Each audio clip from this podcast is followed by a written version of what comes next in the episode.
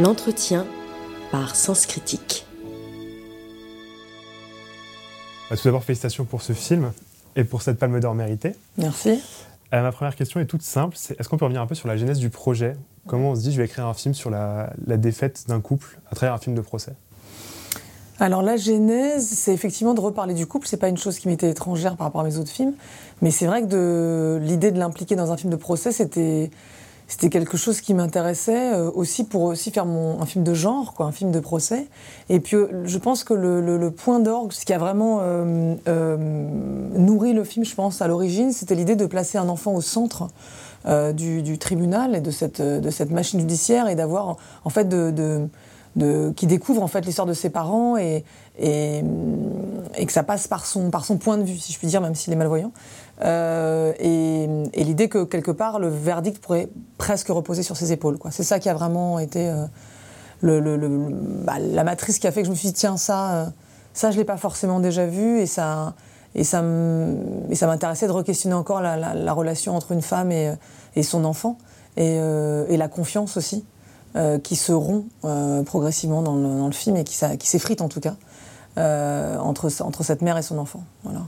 C'est vrai que en parlais, bah, je viens d'en parler à l'instant, mais il y a toujours eu beaucoup d'enfants dans tes films, que ce soit Abigail Ferrino, dans Victoria aussi des enfants, et c'est rare qu'ils aient autant la parole qu'ici, où c'est carrément le, vraiment le, personnage central. Oui, c'est jamais arrivé, je crois. J'ai jamais euh, écrit euh, autant euh, pour un enfant, et mm, c'est vrai que ça a été sûrement nourri aussi par le fait, enfin, par le fait que j'avais une fille à ce moment-là, quand j'ai commencé à écrire, qui avait 9-10 ans, et que j'observais, et qui m'a euh, voilà, je me suis dit en la regardant, mais qu'est-ce qu'elle sait de, moi, de ma vie, de, ce que j'ai pu vivre en fait. évidemment, le film n'est pas autobiographique, mais disons que ça, a projeté quelque chose, un désir en tout cas de parler de ça.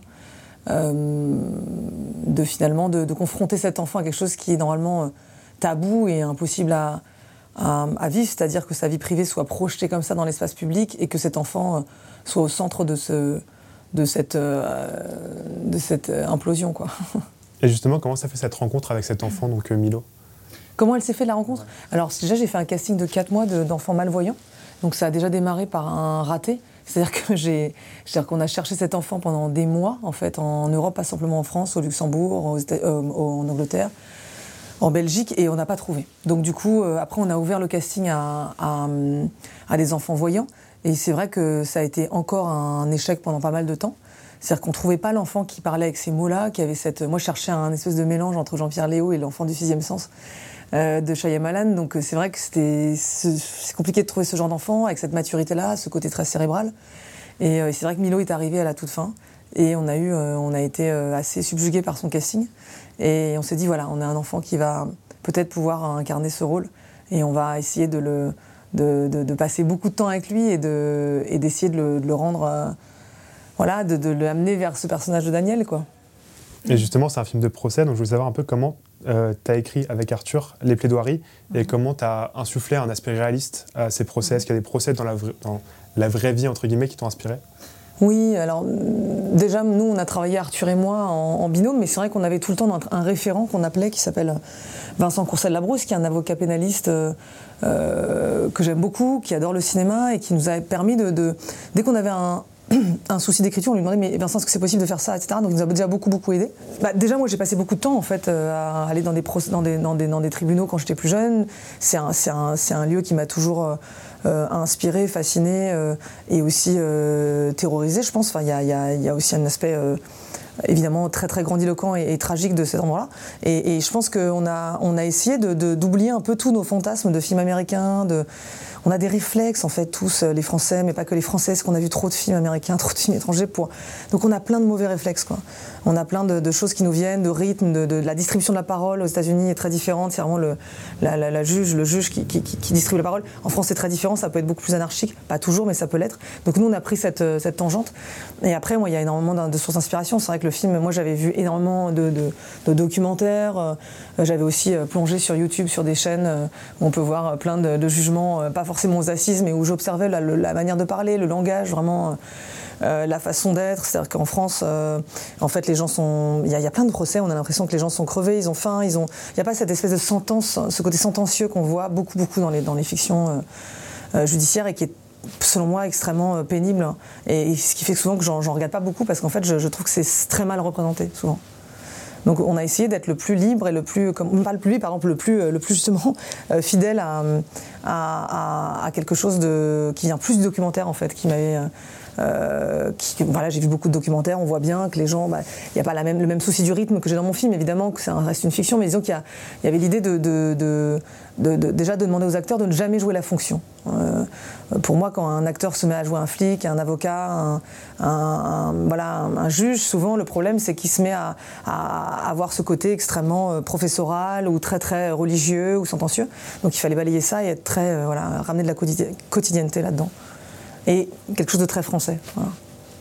Donc avec ce film, tu retrouves Sandra Hüller après Sibylle. Mhm. Est-ce que ça a tout de suite été une évidence de lui proposer le projet? Et pourquoi cette, entre guillemets, fascination pour Sandra? Alors déjà, j'ai écrit pour Sandra. C'est-à-dire que euh, j'avais écrit déjà un autre projet que j'ai abandonné, mais euh, c'est vrai que j'avais le désir de retravailler avec elle. On s'était rencontrés sur mon précédent film Sibylle et c'était une joie de bosser avec elle, mais c'était assez peu de temps. Et euh, donc j'ai écrit pour elle et je pense que je cherchais un personnage insaisissable, complexe, très très voilà, une forme d'opacité et j'avais voilà, elle m'a inspiré ça. J'aime pas le mot mystère, j'aime pas l'idée des, actrices mystérieuses, mais c'est vrai qu'elle a, quelque chose qui qui évoque euh, voilà quelque chose d'insaisissable, de, complexe quoi. Et, euh, donc euh, on a travaillé ça ensemble et moi je lui ai demandé presque l'inverse, je lui ai demandé de de surtout pas jouer la duplicité, le, côté thriller, un peu de mauvais goût, avec le côté un peu je fais quelque chose mais j'en pense pas moins. Enfin nous on a été dans, dans, dans un jeu extrêmement plat, extrêmement documentaire justement, euh, le, plus, le moins d'effets possible de style, de genre. Euh, pas de musique aussi, euh, dire qu'il n'y a pas de musique extra-digétique, c'est-à-dire que c'est que de la musique qui vient vraiment de la scène. Donc tout ça, c'est dans un souci de surtout ne pas copier en fait un style voilà qui serait le style du thriller américain ou pas quoi d'ailleurs ou asiatique ou ce que vous voulez quoi. Mais c'était l'idée, c'était de s'éloigner de cette cette forme là, voilà. Et c'est pas la première fois que tu t'attaques entre guillemets à, des, à, filmer des séquences de procès, parce qu'il y avait Victoria avant. Mhm. Et je voulais savoir un peu euh, quelle était la différence d'approche entre filmer l'audience dans Victoria et filmer l'audience dans d'une chute. tellement différente, c'est-à-dire que Victoria c'est vraiment c'est un film euh, c'est une comédie, c'est très très stylisé, c'est un film extrêmement stylisé. Il y a, hum, le souci du réalisme est beaucoup moins, même, euh, beaucoup, moins, important. Donc c'est vrai que là c'est très différent. Dans Victoria justement, moi c'était le, je l'ai fait après La Patette Solferino, qui était un film où j'avais finalement euh, gratuitement la foule qui était devant moi et je pouvais la filmer comme je voulais. Et sur Victoria, je me suis dit mais merde, il faut que je dirige, c'est que c'est figurant. Et j'avais un mal fou finalement à les faire euh, bien jouer. Et là, là c'est vrai que le souci était euh, d'autant plus important que, comme je le disais précédemment, c'était euh, important d'y croire, de sentir vraiment. Donc c'est vrai qu'on a passé beaucoup de temps dans cette pièce où il faisait 50 degrés et où on devait faire croire que c'était l'hiver. Euh, mais c'est vrai que bah, ça a été vraiment un travail complètement différent. C'est-à-dire c'est à moi après de mettre une atmosphère pour que les gens se sentent comment dire oublient en fait la caméra tout simplement. Et justement en termes de mise en scène, comment on fait pour créer du dynamisme dans, un tel procès? Bah, Ça, c'est un souci aussi de base. C'est-à-dire que je me suis dit comment filmer ce rectangle, je vais y passer beaucoup de temps. Euh, donc, c'est un mélange à la fois de, découpage très précis, c'est-à-dire que j'ai passé énormément de temps en découpage pour savoir où je mettrais ma caméra, et, euh, de mouvement, chercher le mouvement. Euh, alors, le mouvement, ça ne veut pas dire forcément agiter sa caméra et faire n'importe quoi pour créer de la vie, mais c'était plutôt essayer de trouver la, façon de ne pas, comment dire, aussi regarder de manière religieuse presque ce moment-là, de ne pas le, de le rendre ne, pas rajouter à la dramaturgie en fait déjà préexistante euh, formellement quoi, à la caméra. Donc euh, après ça a été franchement un mélange de, du découpage, de travailler énormément en amont. Et après moi je suis quelqu'un de très instinctif, c'est-à-dire que j'arrive sur le plateau et je redérange tout et on travaille et on trouve des idées ensemble. C'est beaucoup d'amusement. Moi je pense que le film il est fait de, deux styles très très différents et c'est quelque chose qui me, en tant que spectatrice, qui me touche beaucoup chez des gens comme Fleischer, Richard Fleischer ou euh, c'est un, mélange de, choses très improvisées, en fait, très, euh, qui surgissent comme une vérité, quelque chose qui ne serait pas préparé, et de plans euh, plus stylisés, en fait, plus. voilà, de, plonger, de contre-plonger, enfin de, de, pas, de, pas forcément être dans un filmage extrêmement naturaliste ou voilà, de, quand même mettre un pied un peu dans le genre. Mais c'est un mélange, je pense que mon film est tellement hybride, c'est-à-dire que c'est pas, c'est pas un film de genre au sens où c'est pas voilà, il y a, une. je pense que ces deux choses dont, je parlais, c'est vraiment ça. C'est vraiment la manière dont j'ai, dont travaillé, quoi. C'est ces deux, ces deux approches-là, quoi. Voilà, je sais pas si j'étais clair. Oui, c'était très clair.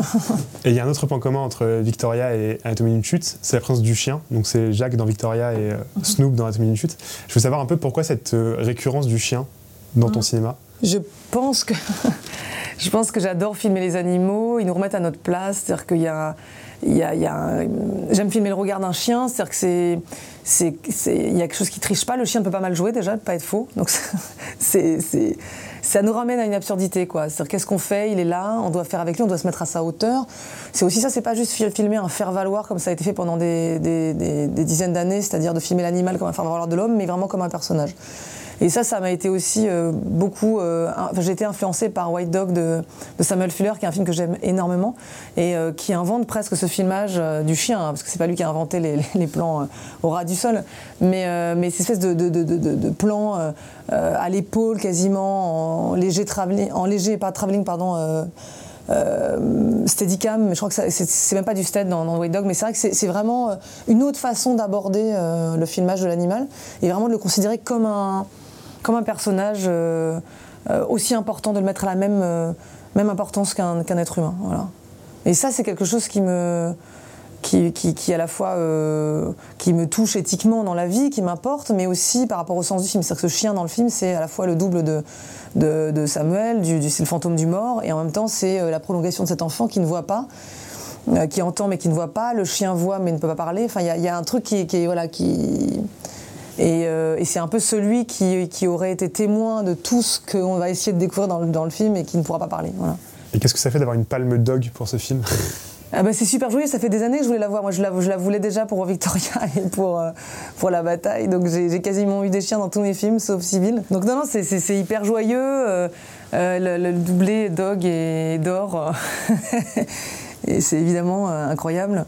Euh, inimaginable. Donc non, c'est super beau. Puis c'est beau aussi parce qu'on a travaillé avec une toute petite euh, euh, structure, c'est-à-dire que sa, maîtresse, Laura Martin, c'est quelqu'un qui n'est pas sur une grosse boîte industrielle de, cinéma. C'est une toute petite structure, c'est quelqu'un qui a très peu d'animaux, qui travaille vraiment artisanalement et on a, ça a été très joyeux aussi pour ça. Donc c'était chouette aussi pour Laura et pour, pour la, la, remercier de tout ce qu'elle a fait, comment elle a travaillé avec nous. Ça a été vraiment un énorme, énorme travail. Voilà. justement, impossible de ne pas en parler, mais qu'est-ce que ça fait à peu près un mois après d'avoir une palme d'or? Euh, bah c'est tellement ça, ça porte ça aide en fait il n'y a, y a, rien de mieux je pense ça m'arrivera plus mais c'est tellement beau de l'avoir vécu. Je pense que de recevoir aussi cette palme du alors c'était pas la seule mais aussi de Julia Ducournau que j'estime tellement. On, s'était beaucoup parlé au moment de la sortie de Grave j'avais écrit un énorme texte elle m'avait répondu à un énorme texte aussi on s'était beaucoup échangé par écrit. Donc ça m'a beaucoup touchée euh, évidemment, euh, même si c'est pas la seule à m'avoir décerné ce prix. Euh, et puis d'être la troisième femme à avoir cette, cette palme, c'est évidemment un. Enfin, ça, ça donne du, du, comment dire, du euh, du courage pour la suite et aussi pour celles qui arrivent, pour ceux qui arrivent. Et puis il y a aussi l'idée que moi je suis quand même assez jeune et l'idée que maintenant euh, j'arrive à un moment de ma vie où je vois aussi des gens de ma génération avoir des prix. Euh, moi, mais pas que moi. C'est-à-dire que pendant très longtemps, je pense que Julia, moi et beaucoup, beaucoup, beaucoup d'autres gens en fait de ma génération, on regardait les Césars en regardant en fait la génération d'après avoir des prix et on se disait on va être jeune jusqu'à quel âge? Parce qu'on se disait on est jeune, jeune, jeune. Moi on m'a dit que j'étais jeune pendant 25 ans. Et, voilà, là c'est assez agréable de se dire bah, que que, bah, c'est aussi notre, moment. Quoi. Voilà. Surtout qu'en plus, ta carrière est très liée à Cannes, puisque premier film, La Bataille, c'est à l'Acide. Ouais, à l'Acide. Le deuxième, c'est euh, Ouverture de la critique. Troisième en compétition, et la quatrième, Palme d'Or. Ouais. Du coup, je veux savoir un peu quel est ton regard sur le Festival de Cannes aujourd'hui? Bah c'est là, Cannes, moi je, suis tellement reconnaissante de ce lieu-là. C'est le lieu qui, euh, à chaque fois, vient clôturer vraiment le, montage. moi qui suis quelqu'un qui a beaucoup de mal avec le fait d'arrêter de travailler euh, sur le montage, c'est l'endroit où je peux plus toucher à mon film.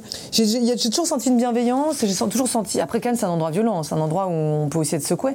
Mais, euh, mais c'est vrai que moi j'ai eu cette chance-là d'avoir toujours eu mes films pour l'instant là-bas. Et, puis c'est un endroit où il y a l'étranger, il y a les étrangers qui nous regardent. Donc c'est quelque chose de. C'est aussi ça, Cannes, qui est passionnant, c'est que c'est pas juste un regard franco-français, c'est un regard c'est aussi comment est-ce qu'on regarde l'étranger, comment il nous regarde. Euh, c'est passionnant. C'est un dialogue aussi avec euh, tous les gens dans le monde. Enfin, c'est tous les gens qui font des films. C'est un endroit qui, euh, vénère le cinéma, qui le sacre comme aucun autre endroit le, le fait. Donc c'est évidemment c'est une joie et j'ai beaucoup de chance quoi. Justement, je voulais savoir un peu quels étaient tes meilleurs souvenirs de Cannes en tant que spectatrice. Mais moi, c'est terrible, je vais vous décevoir, parce qu'à chaque fois, ma Cannes, j'y vais toujours quand j'ai un film, et c'est vrai que j'ai jamais pu avoir une projection tranquille Meilleure projection de spectatrice, euh, j'en ai pas vu assez à Cannes pour vous dire ça, mais j'ai eu une projection très très forte du Jonathan Glazer. Je peux pas parler de ça parce que je l'ai vu là, donc euh, je crois que j'ai eu un espèce de, choc tellement fort à la fois pour la. Moi, c'est quelqu'un, c'est un metteur en scène qui me fascine depuis très longtemps. Euh, j'avais adoré Birth avec euh, Kidman et c'est vrai que j'attendais ce film avec impatience. J'en avais beaucoup entendu parler par euh, Sandra Hüller puisqu'on partage la même actrice et qu'elle avait tourné avant avec lui, avant de tourner sur mon film. Donc j'étais très curieuse de ce film et, et ça, a été, ça a été fou. quoi. C'était très très impressionnant, à la fois formellement mais aussi évidemment dans ce que ça raconte, qui est, qui est extrêmement politique et, et violent. Donc non, ça a été, euh, ça a été un gros choc et, c'est le genre de projection, je pense qu'on, genre de, sensation qu'on a à Cannes et qu'on peut pas avoir seul devant son écran ou dans une salle. Euh, voilà, là il s'est vraiment passé une chose étrange, plus personne ne bougeait pendant, je sais plus, deux heures. sensation vraiment de, communion dans un moment de partage comme ça qui est tellement beau et qui, et qui nous rappelle à quel point la salle est importante, à quel point la salle c'est un endroit euh, extraordinaire de partager des choses comme ça avec des inconnus assis à côté de soi. Voilà. Et pour rester sur la thématique de films de procès, je voulais savoir un peu si tu avais des, films de procès préférés, des vraies références ou des vrais euh, coups de cœur pour les films de procès? Oui, j'en ai plein, mais je crois que celui. Euh, alors, j'ai deux films de procès vraiment que j'adore totalement. Ça va être un documentaire, pardon. C'est euh, le film Juvenile Court de Weizmann, qui je pense est un des films qui m'a le plus impressionné au monde, je crois. Sur, alors, c'est un tribunal pour enfants et qui juge les enfants. Et, euh, et c'est très beau parce que Weissman filme euh, l'institution comme personne et il arrive finalement à nous montrer autant euh, la peur en fait d'être jugé d'un enfant. Il y a, je me souviens d'un plan à la fin du film où un gamin a peur de prendre 20 ans, il a, il a braqué un magasin, je crois, il a peur de prendre 20 ans et on sent, je crois qu'on ne peut pas voir un film où on a ressent le plus comme ça la peur d'être emprisonné 20 ans. Et en même temps, il nous fait aussi accéder à la machine judiciaire de l'intérieur, c'est-à-dire vraiment comment ça se passe. La peur aussi de ceux qui vont euh, administrer un jugement. Donc c'est très très beau. Je pense que c'est un des films les plus, les plus puissants que j'ai vus. Euh, qui aborde des sujets très très contemporains à une époque, euh, voilà, dans les années 70, 60-70. Et, euh, et, puis après, je pense qu'il y a. En fait, c'est horrible. je crois que les films de procès qui m'ont le plus inspiré, c'est des documentaires. Et après, il y a le documentaire sur O.J. Simpson, évidemment, que j'ai vu peut-être cinq fois. Euh, je pense que c'est l'affaire qui m'a le plus passionné, je pense, dans toutes les affaires confondues. Euh, et alors, je vais vous donner quand même une fiction, et je pense qu'en fiction, je vais quand même dire Anatomie du Autopsie d'un meurtre de Preminger. Mais en fait, il y en a plein d'autres. En vrai, il y en a plein d'autres. Mais pour revenir sur le couple euh, Samuel Sandra, ce qui est très intéressant, c'est que c'est un couple qui est séparé par la langue. La langue est vraiment au centre du film, comme comment dire, comme, un, comme une incarnation de la de, de, de, de l'impossibilité de se parler. c'est l'incarnation de ça. C'est l'incarnation, c'est, un filtre de plus aussi entre ce personnage et la réalité qu'on va disséquer, qu'on va essayer de comprendre pourquoi elle parle français, elle a l'air d'être sûre d'elle, mais quand elle parle anglais, elle est plus émue. Ah, tout ça, c'est des, c'est des, des, des, outils aussi pour pouvoir essayer de comprendre qui est cette personne et c'est un filtre de plus entre nous et elle. Euh, et la langue, c'est aussi euh, l'obsession du film, c'est-à-dire c'est les mots aussi. Quoi. C'est-à-dire que c'est aussi la langue du privé, la langue du public. C'est-à-dire que quand on, quand on se parle dans l'espace privé, qui est un des huit clos du film, on se parle avec cette. Ce, ce, il y a une forme de combat aussi, de, bataille théorique. Et quand on se parle dans le, tribunal, on est dans une bataille, on va dire, plus civilisée, qui n'est pas moins violente d'ailleurs, et qui serait soi-disant la bataille plutôt euh, voilà, euh, de la vérité, de, l'obsession de la vérité, et qui en fait va contourner beaucoup, beaucoup d'endroits parce qu'on n'a pas assez d'éléments de preuve. Et, euh, c'est aussi la langue de la société à cet endroit-là. C'est là, là où se projettent les obsessions de la société, la misogynie aussi, une certaine misogynie, un jugement moral. Donc c'est ça qui est passionnant. Et, et je pense que dans mon film, je, crois que j'ai toujours été obsédée par la langue et les mots parce que je pense que petite, j'étais une enfant qui maniait pas du tout ça, qui avait un problème presque enfin de, timidité anormale. Et euh, je pense que c'est l'endroit de réparation, de se dire voilà, on va pouvoir se comprendre, on va pouvoir euh, trouver une issue aussi euh, à, nos problèmes. Et des fois ça marche, et puis des fois ça marche pas. Donc voilà, dans, mon film, je montre à quel point ça n'est pas simple de se comprendre. Quoi. Et le personnage de Sandra est aussi, au cours du procès, forcément épié sur sa sexualité, sur sa dimension maternelle aussi, son rapport avec son fils et sa dimension conjugale. Oui, en fait, c'est vrai que c'est ce que je disais tout à l'heure, c'est qu'en fait, euh, le fait qu'il n'y ait pas assez de preuves, pas assez d'éléments, euh, on va aller chercher à côté. Et à côté, effectivement, c'est euh, bah, qu'est-ce qu'elle est, cette femme? C'est une femme libre qui, effectivement, assume totalement d'avoir une sexualité telle qu'elle l'a décidé, d'être bisexuelle. Elle ne me demande pas l'autorisation, elle écrit des livres, donc on va se dire, bah voilà, dans ces livres, il y a peut-être quelque chose pour nourrir cette. voilà. Elle ne s'excuse pas, elle prend de la place. Et je pense qu'en ça, déjà, elle, est, elle peut être taxée d'être un peu trop froide, un peu trop sûre d'elle, un peu trop. voilà. Et euh, c'est là où il y a une forme de dérive aussi qui m'a intéressé à montrer aussi. Oui, le film se construit sur du manque, donc en fait, quand, quand on est sur du manque, en fait, on, a, on essaie de trouver autour, quoi. Et c'est ce qui se passe dans ce procès. C'est pour ça, je crois que les, films de procès, moi, me passionnent autant. C'est qu'il y, y, a un endroit, pour moi, l'endroit du, du, tribunal, c'est l'endroit où la, où la fiction démarre, où le récit démarre, en fait. C'est soi-disant l'endroit de la vérité, mais c'est pas ça. C'est l'endroit où, en fait, on va interpréter. On va parler à la place de l'autre. Et donc, c'est ça n'est que ça le film, c'est essayer de comprendre si euh, ce que cette femme nous dit, en fait, quand on, a, on l'entend finalement très, comme tu le disais vous le disiez tout à l'heure, assez, on voit assez peu, il n'y a pas de flashback, il y a pas de, donc on voit assez peu de choses concrètes de sa vie d'avant. Il y a une chose vraiment qui, focalise tous les, toutes les attentions, cet, cet, enregistrement sonore, mais à côté, voilà, il y, a, tout le reste qui va être interprété et disséqué. Ouais. Merci beaucoup. Merci. Désolée, hein, c'était compliqué de faire tout en hyper court. Moi, je suis longue, en plus, je, suis une lente. Hein.